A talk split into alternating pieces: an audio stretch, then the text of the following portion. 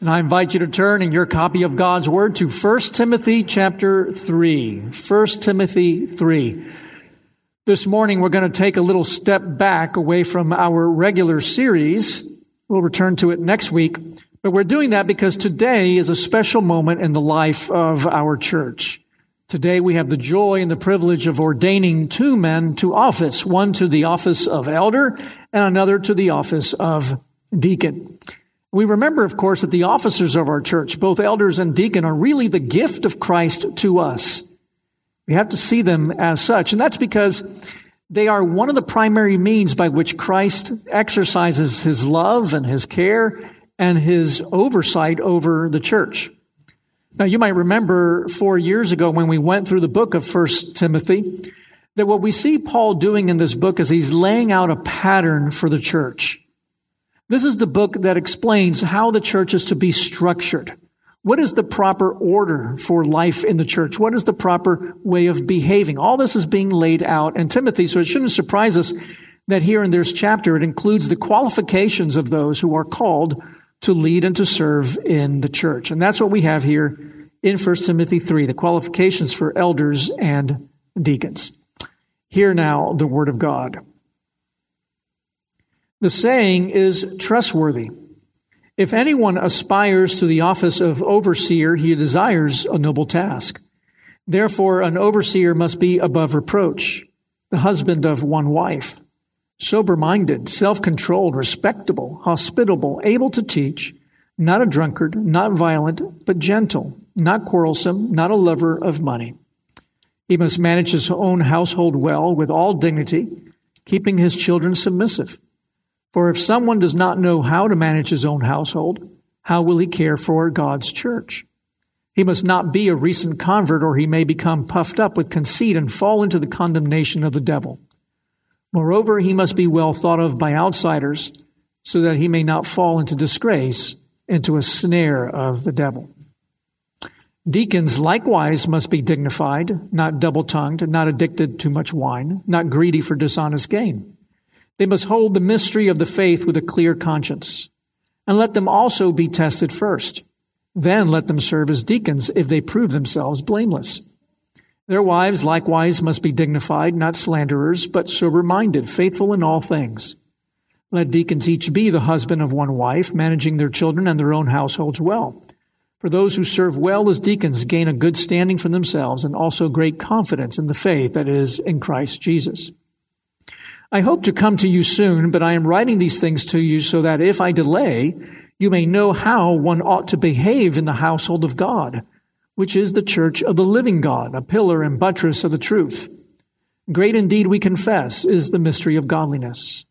He was manifested in the flesh, vindicated by the Spirit, seen by angels, proclaimed among the nations, believed in the world, taken up in glory.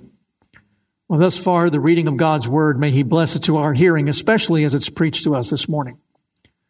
And as I say, even that it should be a blessing to us, you might ask, well, this passage seems like it's great for those who are officers in the church or those who uh, aspire to the office of elder and deacon, but of what use is this passage to me? How is this passage relevant to Christians every day? As we look at this passage, I want you to see three things that will help us see how it's relevant. The first thing is that elders and deacons are Jesus' idea for the church. The second is that elders and deacons incarnate the ministry of Jesus. And lastly, elders and deacons serve as models of Jesus for us to emulate. So those are the three things we're going to see. Elders and deacons are not our idea, they are Jesus' idea for the church. Elders and deacons incarnate, they live out and exemplify the ministry of Jesus. And finally, the elders and deacons serve as models to us so that we might emulate them even as they emulate Christ. So those are the three things that we're going to see as we look at the passage. Let's take up the first point. Elders and deacons are Jesus' idea for the church, for his church. You see, as we look at the passage, we see the two offices laid out. We have the qualifications for the elder in verses 1 through 7, qualifications for the deacon in verses 8 through 13. Now, before we go further, you might say, wait a minute, elder, deacon, where's the pastor? How come it doesn't mention the qualifications for a pastor? In our culture, we tend to see pastors as someone who is separate from the rest of the church. But in reality, as we learn here in this text and elsewhere, pastors and elders all are in the same office.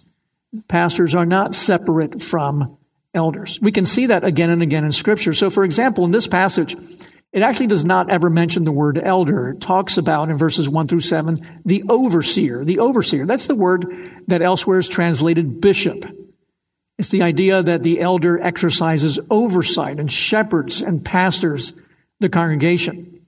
That's made very explicit elsewhere in Scripture. In Acts chapter 20, for example, in verse 17, Paul calls the elders of Ephesus for a meeting, and he actually says, Call the elders to me.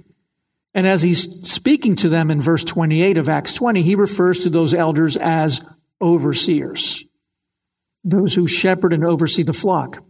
He does the same thing in Titus chapter 1. There in verses 5 through 6, he twice refers to the elders.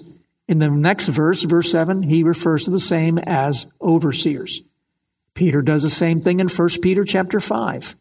The first verse, he refers to them as elders, and the second verse, he refers to them as overseers. So what we're dealing with here is really one office. But there is some distinction to be made within that one office, and Paul gives us some clarity in 1 Timothy 5:17 on that issue. In 1 Timothy 5:17 Paul says, "Let the elders who rule well be considered worthy of double honor, especially those who labor in preaching and teaching." So Paul makes clear that all the elders are called to rule, all the elders are called to exercise oversight over the people, to shepherd and to pastor them. Some are particularly called to preaching and teaching. And so pastors are elders. In fact, the word pastor really applies to all our elders. But we do tend to make a distinction and refer to the ruling elders and to those who, like myself, who stand in a pulpit uh, week after week as teaching elders. But we're really one office, the one office of elder. You might say it has two classes, ruling and teaching. So when we look at this passage, what we're really seeing are two offices that Christ is laying out for his church the office of elder and the office of deacon. And you might say, well, that's great. All right. You heard that still, you told us you were going to tell us why it mattered and how it's relevant. Well, the first reason why it matters is because how we order the church does matter. It affects everything that we do in the church. And that's because elders and deacons, these two offices are not human inventions. They are, in fact, ordained by Christ. Jesus, of course, is head over his church. That means he is the Lord over his church. He is the king and he exercises his divine prerogatives in how he structures his church. It's his.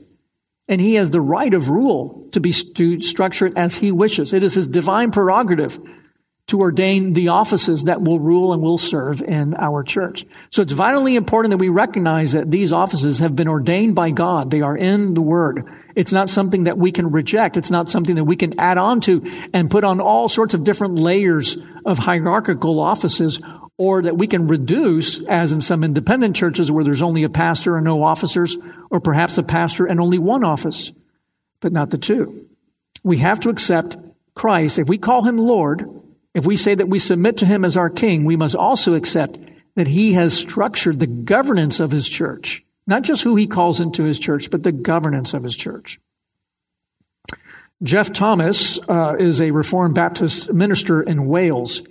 And he speaks to this very thing. He says, to reject the New Testament pattern of the two offices of elders and deacons would be either to go on accepting that world of archbishops, diocesan bishops, archdeacons, deans, prebendaries, canons, minor canons, chancellors, curates, vicars generals, parish councils, commissaries, surrogates, proctors, clerks, and holy orders, and the like, with its antiquarian image of Trollope and Barchester Towers, or to fall into that other world of worship leaders, song leaders, youth leaders, group leaders, team ministers, counselors, and the like, with its image of doing things. In contrast to all of that, Christ Church has a marvelous simplicity of just two offices, and they are described in this chapter the elder or overseer and the deacon. So, the first reason this is relevant to us is because Jesus as the king of our church, the Lord of our church, has ordained them and has said, This is the way I want my church to be governed and served. That's the first reason. But the second reason is that in Christ doing this very thing, he has appointed these offices for our good. they serve for our good. Ephesians chapter 4 verse 11 says, Jesus gave the apostles, the prophets, the evangelists, the shepherds and teachers to equip the saints for the work of ministry, for building up the body of Christ until we all attain to the unity of the faith and of the knowledge of the Son of God, to mature manhood to the measure of the stature of the fullness of Christ. So in other words, what we're learning is why is this important? Because first of all, L officers are not our idea. They're not a human invention. They're Jesus' idea. And he's put them there for our good. As we just read in Ephesians 4, they are meant to grow us up in Christ. So they are there for our good. Let's see how they are meant to grow us up in Christ. That's actually our second point. And that is that elders and deacons incarnate the ministry of Jesus. As you heard me say when we were reading uh, Mark chapter 2 at the beginning of, um, of the service, Jesus' ministry was a ministry of word and deed. In the ministry of the word, he proclaimed the coming of the kingdom, a kingdom that would overturn this present order. We, in our sin and our rebellion, have ruined God's perfect creation. We have become evil. We have become mean to another. We have uh, destroyed everything about our society. It's our fault and our rebellion against God. Sin is a consequence of that. well, sin is the rebellion against God, and everything we see now is a consequence of that sin. The good news of the gospel when Jesus came, and he was saying, Repent, for the kingdom of God is at hand, was just that very thing. There's a new world order coming. And it's not the one that the globalists are putting together or any Illuminati or anything of that nature. No, the new world order, the new age, which is not a Shirley MacLaine kind of thing. That may be a reference for only the older folks. But it is the coming of this kingdom, and it has come in Christ. And this kingdom will overturn and is overturning this old way of doing things. So that's Jesus' ministry of the word. He proclaimed the coming of the kingdom, that it actually came in him, but it was always accompanied by the ministry of deed. As he healed and as he comforted people, and as we saw in the reading from Mark chapter 2, the purpose for his doing ministries of deed by exercising, uh, by, by healing, by comforting people, and so on, these sometimes miraculous acts, was meant to illustrate for us what that kingdom of which he was preaching was going to be like. The amazing thing is that once we understand that this was Jesus' ministry, ministry of word and deed, is that when we look to the officers, we see that they incarnate these two things. They're represented to us by the officers of the church the ministry of the word continues to be carried out by the elders as they rule and as they teach. The ministry of deed is something that's expressed by our deacons through service and through mercy. Or to look at it another way, the ministry of the word is carried out by the elders to care for our spiritual needs, while the ministry of the word that's being expressed by the deacons is there to care for our physical needs. But what an amazing thing that God in His care, Jesus in His care and love for the church, would put the two offices that continue His own ministry to the church ministry of word and deed. It's an amazing thing. So these men who are called to office incarnate, they live out the ministry of Jesus in our midst. And that's absolutely huge. And that's why Paul lays out these qualifications because he wants us to know what kind of men God would want to represent his son to us. So I won't go into all the details, but we look briefly. Let's look at the qualifications for the elder in the first seven verses. We see several characteristics, several qualifications. One, he is to be a shepherd. We see that in verse one, where he is called the overseers. We said again, the one who exercises oversight, who shepherds and cares for his people. He's also meant to be godly. We see that in verses 2 through 3. An overseer must be above reproach, the husband of one wife, sober minded, self controlled, respectable, hospitable. Let's skip over able to teach for now. We'll come back to that. Not a drunkard, not violent, but gentle, not quarrelsome, not a lover of money. So he is to be godly. He's also be, uh, as we saw there in the end of verse 2, able to teach. Doesn't necessarily mean that he has to be a great pulpiteer. But the elder, whether he be a teaching elder or a ruling elder, has to be able to convey the truth that's found in Scripture. Verses 4 through 5 show us that he has to be a capable head of the home. Says he must manage his own household well. Verse 6 tells us that he has to be experienced in the faith. He must not be a recent convert. Verse 7 tells us that he has to have a good reputation. He must be well thought of by outsiders. So these are the qualifications laid out for an elder as he represents Christ in the ministry of word. But now we look at verses 8 through 12 and we see the deacons also have their own qualifications very similar to elders. In fact, Paul begins by saying deacons likewise must be. And they also likewise must be godly, right? Verse 8, deacons likewise must be dignified, not double tongued, not addicted to much wine, not greedy for dishonest gain. Verse 9 tells us that they are to be orthodox in their belief. They must hold the mystery of the faith with a clear conscience.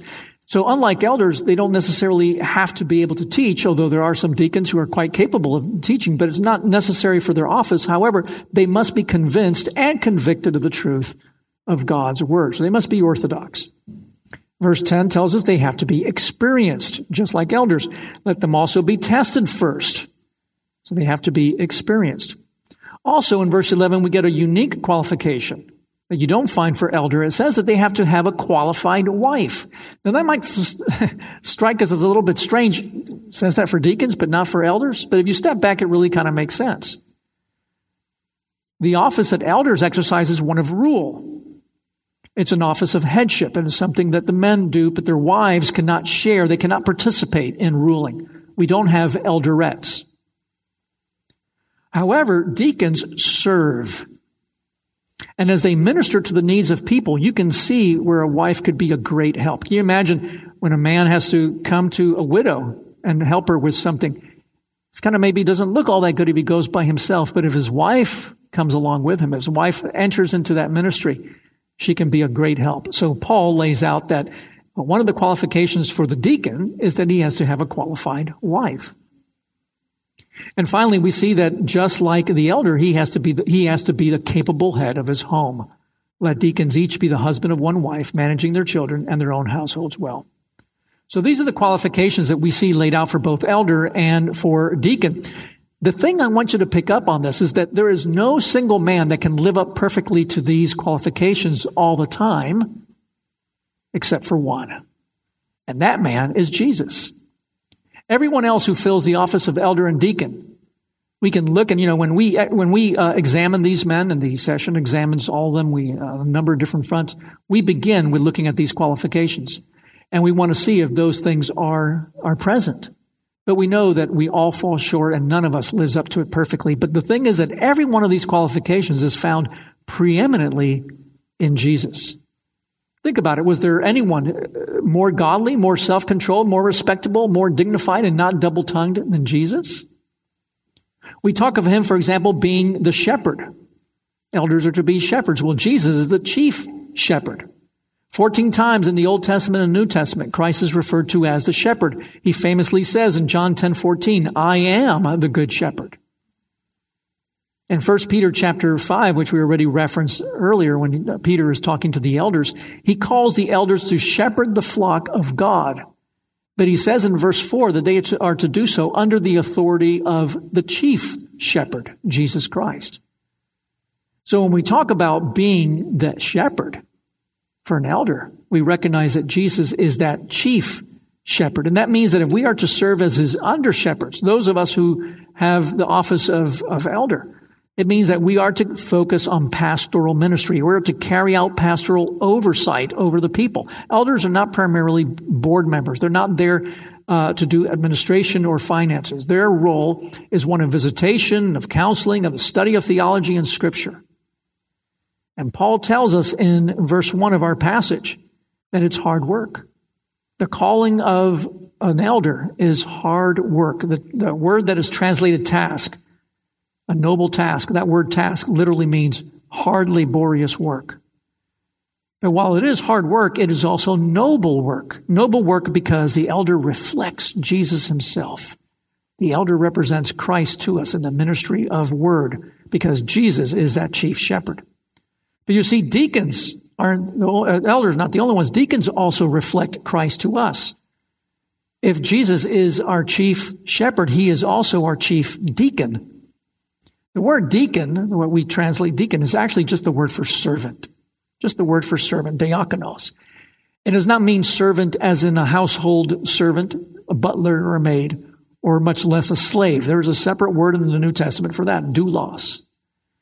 The word diakonos means a minister, someone who cares for the needs of others. And in that regard, Jesus is our chief servant, our chief deacon.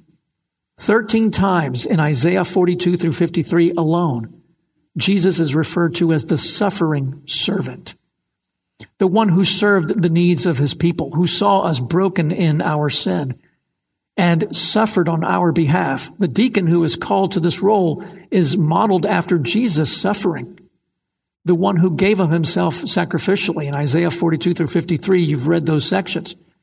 Show that the way that he preeminently did this is that he took upon himself the penalty that you and I owe God because of our sin and our rebellion. We owe God an immeasurable debt that we cannot pay, but Jesus took it upon himself so that when we put our trust in him, that sin is wiped away. Jesus is that suffering servant. The author of Hebrews in Hebrews 8 2 refers to him as a minister in the holy place, the one who meets our needs. Paul in Romans 15 8 says, I tell you that Christ Jesus became a servant to the church, a diakonos to the church.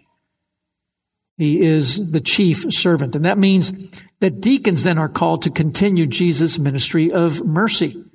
That means that they are to heal and comfort, not supernaturally, but through diaconal ministries of mercy. And that becomes so clear when we look at Acts chapter 6, when deacons were first introduced to the church, and we see them being called to this vital ministry. Acts 6, verse 1. Now, in these days, when the disciples were increasing in number, a complaint by the Hellenists arose against the Hebrews because their widows were being neglected in the daily distribution, daily distribution of food and care. And the twelve, that is the twelve apostles, summoned the full numbers of the, the, full number of the disciples and said, It is not right that we should give up preaching the word of God to serve tables. Therefore, brothers, pick out from among you seven men of good repute, full of the Spirit and of wisdom, whom we will appoint to this duty. But we will devote ourselves to prayer and to the ministry of the word. So there are the apostles saying, We're called to the ministry of the word and they have this division of labor where now we're going to call these men equally filled with the Spirit, equally wise, but in a different context. They will do the ministry of deed. They will take care of the physical needs while we take care of the spiritual needs. And together, the beauty of this thing, when we put it all together, is that these two offices at work represent Jesus Christ himself to us, to his people, as they care for us spiritually and physically. The elders representing Jesus as a shepherd, the deacons representing Jesus as a servant. What a beautiful picture. Jesus has put that in place in his own church for our good so that, that ministry can continue going forward. And that means that you men who are about to be ordained to office today, and those of you who already are officers, we need to recognize that we are being called to minister to Jesus' people in his name.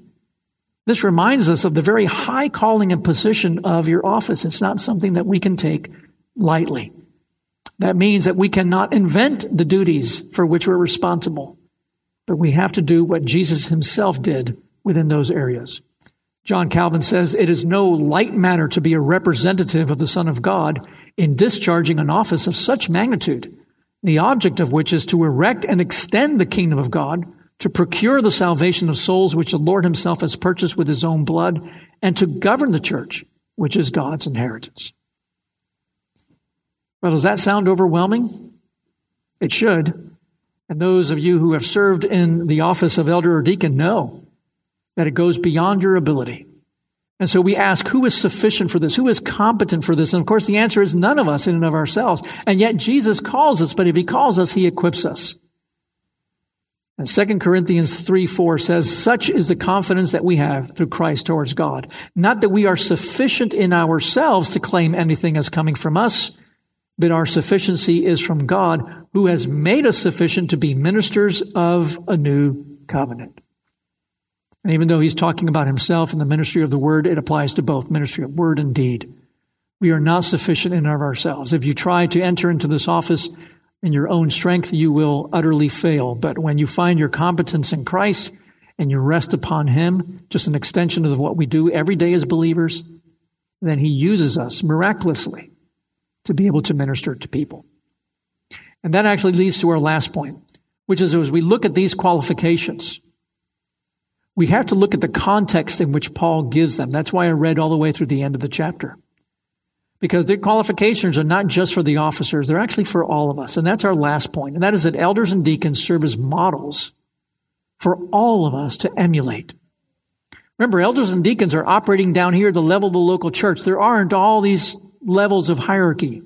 They're here for us to see. And the context in which Paul is presenting these qualifications is found in verse 14. Paul is writing to Timothy, who's the pastor of the church in Ephesus. And he's hoping to go visit them. So he says, I hope to come to you soon, but I am writing these things to you so that if I delay, here's what he wants them to know, you may know how one ought to behave in the household of God, which is the church of the living God, a pillar and buttress of the truth. Now, we could do a whole sermon just on these two verses, but the key thing to pick up here is he refers to the church as the household of God. We see that the paradigm for structuring the church is actually the family. And every family has those who lead, every family has those who serve.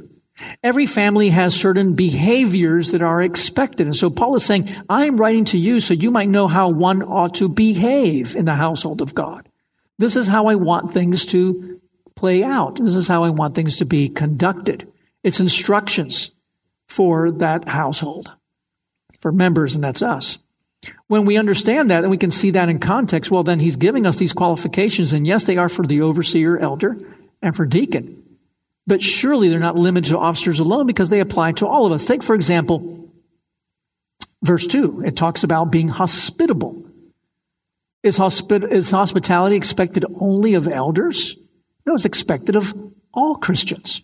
Romans 12, 13, contribute to the needs of the saints and seek to show hospitality. 1 Peter 4, 9, show hospitality to one another without grumbling. We can go through every one of these we can see how they are all meant to, for example, verses 4 through 5 talks about caring and nurturing. Surely we're all to care and to nurture for one another. Verse 7 says that we're to be outward looking, engaging the community around us. We're all to do that. The bottom line is that these attributes are to characterize the entire household of God. You notice that they are attributes, they're qualifications. It's not a job description of what an elder and deacon does. That's covered elsewhere. It's characteristics. And that's meant for all of us as we emulate Christ.